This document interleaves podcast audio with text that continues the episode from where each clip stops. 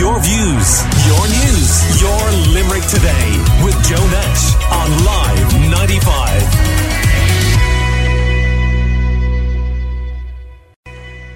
A Limerick woman is making waves in music at the moment, and you might remember she wowed the judges of The Voice UK. And 25 year old Niamh Nolan from Kilcolman in West Limerick is here in the studio with me to chat to me about her experience on The Voice and other things. And we will also hear her new single. And you are welcome. Good morning to you. Morning, Joe. How are you? Great to see you in the studio. Last time I was chatting was on the phone, and of course, it was all through Yes. pandemics and COVID and whatever. But you, you were a bright star and all of that, I think, for a lot of people, and great excitement and great support for you locally on The Voice UK. Absolutely. I think it was something I didn't anticipate when doing the voice because you're you're so immersed in the experience, and then once it comes out, you realise the the, li- the lift and the pep it gave to so many people and so many kids being like inspired by seeing someone local on a on a big platform. So it was amazing. The few months after the voice, and still I'm still meeting people who are like, "Oh my god, I saw you on the voice." So it's and that's nearly a year on. So it's been mm. fantastic. And, there's just a wonderful sense of pride in that, isn't there, for people? And I, suppose if you're at the centre of it as you were, it does surprise you that there is that groundswell of local support. Absolutely. It's I think the pride and the I remember saying it on, on the phone to you that time that you can feel the support literally like a hand on your back, like from, from Irish people, like and from Limerick people. And I will never stop saying that because it's just been they, just love getting in behind their own, especially on an international stage. So um yeah, you can feel the swell of pride. People that, that I mightn't even have spoken to in a few years are telling me they're so proud of me and I deserve it and do you know what I mean? That doesn't get old ever like Mm. And a year or so on, how do you reflect on the experience on The Voice UK? I often say um, that it feels like a blur almost. It just it was such an emotional but amazing time, and I mean it was recorded an entire year before it was aired, so I had to sit with that for the whole year. And but a year on, I just it's still one of the best things I've ever done, and, and my my most proudest achievement. You know.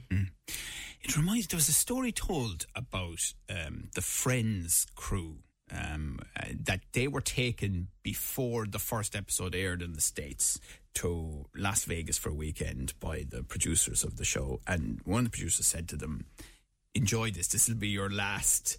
Anonymous time together, and they were going, Oh, really? Because they just knew this was going to be a hit, and maybe even they didn't realize what a big hit. It was a bit like waiting for 12 months to. I mean, that must have been so odd.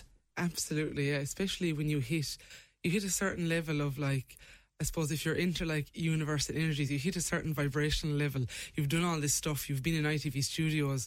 You've and then you come home and you have to come right back down and just pretend none of it happened. Do you know what I mean? So that was tough, and to bring it all back up again then. But um, but amazing. It was also lovely to be able to sit with it for a while before other people, you know what I mean, had the opportunity. And what were you doing during that 12 months work wise and the like?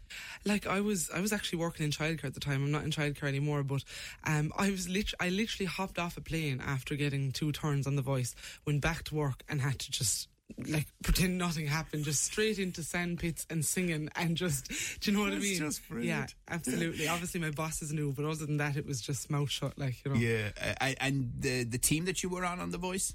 Yeah, oh my god, I and that's another thing I, I I've made so many friends. Like the, I sometimes think like where who would I be chatting to? I chat to at least about seven of the people I met through the voice every day, and um, that has by far been one of the top Isn't takeaways of it. Oh my god, when you meet people who've been through the same experience as you and share the same interests, it's very hard to to let go again, when I don't want to. So yeah. And and the technology too, and WhatsApp groups, and the ability to stay in touch with people from all over the place is great, isn't it? Absolutely, and we've organised gigs. We've we've already had two or three meetups over in London, and you know what I mean. Just it's just a family now at this stage. You That's know, and we're- brilliant. Yeah, we're determined to keep that going. So And, and Niamh, your mentor was Will I Am, was it? yes, yeah, Will I am. Um, Tom Jones and Will I am turned, and uh, a lot of the country were of the opinion I should have gone with Tom, but I don't regret any decision. It was it was a gut feeling, and I was delighted to be part of Team Will. Why do you think people thought you should have gone with, well, now, Sir Tom Jones? Sir, sorry, Sir Tom Jones. Um, I think obviously he's an icon. Like on the panel there, he's by far the most experienced. People thought he was more my style. I suppose. I mean, I'm I'm 27 now, and I. Will I Am like was like my era, the Black Eyed Peas coming up along. It just it just felt more familiar to me. Do you know what I mean? And uh, it just felt right, yeah. And I yeah, I do believe everything happens for a reason. So Did, were you ever tempted to say, "Well, William, how's it going"? I'm always wondering about that. that. That'd be my one big achievement in life: the opportunity to go, "Well, William, Well, William." well, how's it going?" Um, no, well, it, do you know what? I think had had it not been recorded through co- through COVID times, we might have had more of an opportunity to have a bit of Yeah. craic, a bit of laugh. It was very, very strict and rightly so because if COVID spread throughout the ITV studios, we would have been finished. That's for sure. So it was very arms That's a pity everything. in a way, isn't it? It is. I, I was watching The Voice Kids the other day actually, and I see when when they get a mentor or a coach now, they're able to go down and give them a hug and you know introduce themselves. So we did miss out on that slightly, but at the same time, it was still fantastic. you know? Yeah, we're chatting to Niamh Nolan from Kilcolman in West Limerick, uh, and uh, just remind us the song that you performed. Um, on The Voice, my blind audition song was "Shallow" from A Star Is Born, Lady Gaga and Bradley Cooper. I don't have Bradley Cooper yet now, but I locate him at some stage. Yeah, but sure, he's not the best singer on that bit anyway, is he? No, no, we'll uh, we'll leave Lady Gaga take the limelight. Oh, I think she deserves it, really, yeah. Uh, but that was a toughie. I mean, why did you go for that? Um, I suppose song choice is is a complete amalgamation of, of you and your vocal coach on the show and and other factors. Um, it's a lot of uh, collaboration work, and you know they'll say we really like you doing this one. Are you happy to audition with it? So it was kind of in their you know in their hands, and I just had to give the go ahead. But when I heard "Shallow," I just knew. They wouldn't give me a big song if they didn't think I was I wasn't able for it. I suppose, Yes. and that was that was a huge thing I had to remind myself of. And yeah, it, I mean, it was one of the biggest songs of whatever year A Star Is Born came out. So it was an honour actually for them to even give it to me to sing it. Now, one of the great things about uh, we Irish is that we believe everyone loves us everywhere. Everyone loves us. So why wouldn't they? I mean, it, did you find that across the water, or what was the reaction to or what? Do you know, I absolutely did. I thought, I kind of thought it was a myth until, and my family said it as well when they came over for the blind audition. Every time, you know, they'd be saying, "Oh, we're we're Niamh's family," and there's, oh, I love Niamh, and it's just that Irish charm, I think, and and all my friends from the UK, they just have such a. You know, they've such a, a, a love for, for the accent grá. and the, a grá, yeah, for the accent and the and I'm I'm a huge historian as well. I love history, so I'm always schooling my UK friends on on that kind of stuff, and they yeah they love the the Irish passion it comes with, you know. Brilliant, brilliant. Um, so, obviously, you know, you need to have faith in yourself and your ability and, and singing and all of that. So, did you walk away from the experience going, yeah, great, I banked that? Or did you walk away the experience going, what do you mean I didn't win?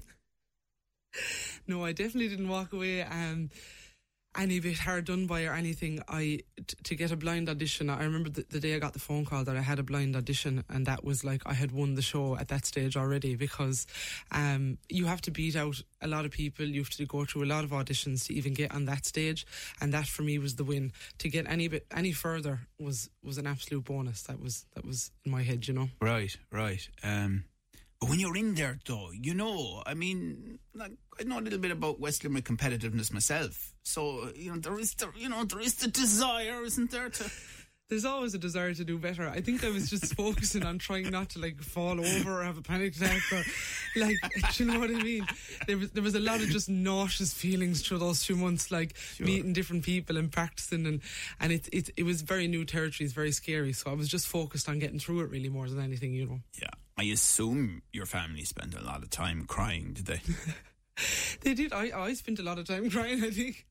Um, I was very emotional the night it was aired. Actually, very emotional. But yeah, my family, my poor mother, the day it was recorded, I thought they wouldn't get any footage of her like straight faced at all. The poor thing was awful emotional. But um, you know, it's a sign of good support, I think, and, and pride. so talk to me about where you were that night it was aired.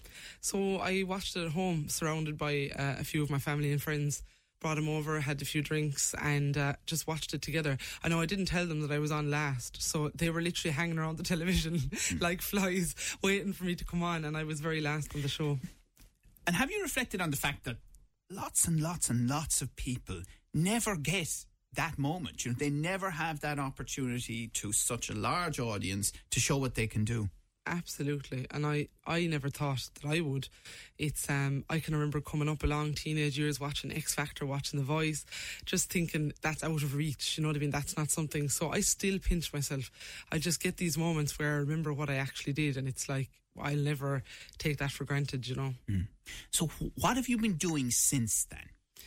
So since then, um, I've been working away at my regular job, which is I'm a hair and makeup artist. But I've been um, singing. I've been singing for weddings. I've been doing little gigs here and there, and obviously working on trying to release some music. Um, so I was over in London in January or February with uh, my cousin Sean Ahern, who is a London-based producer, and yeah, we recorded a song or two, um, one of which I released recently. But it's I think I was kind of catapulted into it as well after The Voice, and I don't mean like I reached this level of fame or anything, but I wasn't really gigging, I wasn't really doing any of that. I was singing in my room, I was singing on TikTok, so to be thrown into that and have all these inquiries coming in about can you do this, can you do that, it, it was a lot at the time, but I'm just feeling my way through it, you know. Right. Well, they say there's no business like show business, but the business part is in there as well. It's it's a tough, tough industry, isn't it? hundred percent. I actually heard um, I heard an artist recently say that like years ago they were releasing music and it was just about like if you think a song is good, you record it, you release it, and you hope the public receive it. But now like it's social media, you got to push it, you got to get in people's heads, you got to try and get airplays.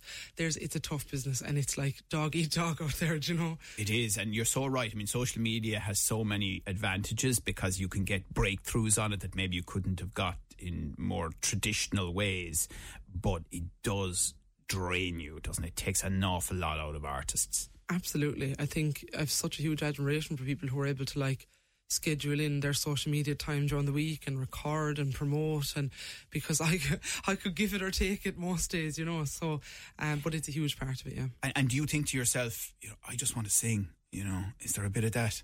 Yes, sometimes there is a bit of that. It's like strip it back down to what I actually love, which is just singing. And I wouldn't be the best at promoting myself anyway. So to try and promote yourself into people's faces, and it doesn't come naturally to a lot of people, you know. But uh, these things have to be done, I guess. Absolutely, and and, and it is about staying with it. You you know, it's something that you want to pursue Absolutely, yeah, yeah, and it's yeah, it's about seeing out the hard times, um, you know, and and the good times to to get what you what you want, you know. Yeah, yeah, absolutely. Okay, well, listen. After the break, we're going to hear uh, your your song. Thank you for coming in and talking to me, and tell me about um, the song that you released. So the song I released was released on Friday, seventh of July, and it's called "Ain't Getting Nowhere." Um, it's written by me and, like I said, produced by Sean Ahern, a London-based producer, and. Um, yeah, I'm I'm very proud of it. I think I've listened to it so many times at this stage that I can't make any mm. executive decisions yeah, on whether it's even good anymore. I know, yeah. but um, but no, it's a it's it's a work of, of love and of passion, and I, I wrote it at a piano last year myself. Um, I suppose I love people to listen to songs and get their own ideas and opinions of what they're about, but I think the general feel of the song is something like just being fed up. It's called Ain't Getting Nowhere, and you know that feeling of where you take one step forward and two steps back, and uh, yeah, it's kind of that's kind of what it's about. Yeah, yeah. Um, I, overall, though, we are kind of living in better times again, aren't we? I mean, you mentioned all in every conversation you have over a certain span of time, someone will always say at some point, "I couldn't do that because of COVID or pandemics." You know, think, things are a bit brighter on that front, aren't they? Oh, 100%. Yeah. I mean, yeah, we're miles ahead from where we were, really. It's hard to believe that that even happened, you know, but um, yeah, it's fantastic. Thank God. Thank God is right. Okay, Niamh Nolan, well, listen, uh, we will follow your career with a great interest. We wish you nothing but success. Thanks for talking to us then, and thank you very much for coming in and chatting to us now. And after the break, we look forward uh, to hearing the single that was released um, on the 7th. Sorry, and we can be got Oh yes, sorry, it's very important. To, the yes, business bit. it's available to stream everywhere now: Spotify, YouTube, iTunes, all that jazz, and you can find it under Niamh Nolan or Ain't, Got, Ain't Getting Nowhere. Thank you so much for having me, John. Thank you, Niamh. Thank Brilliant you. to chat to you. Thanks a million. Your views, your news, your Limerick today with Joe Nash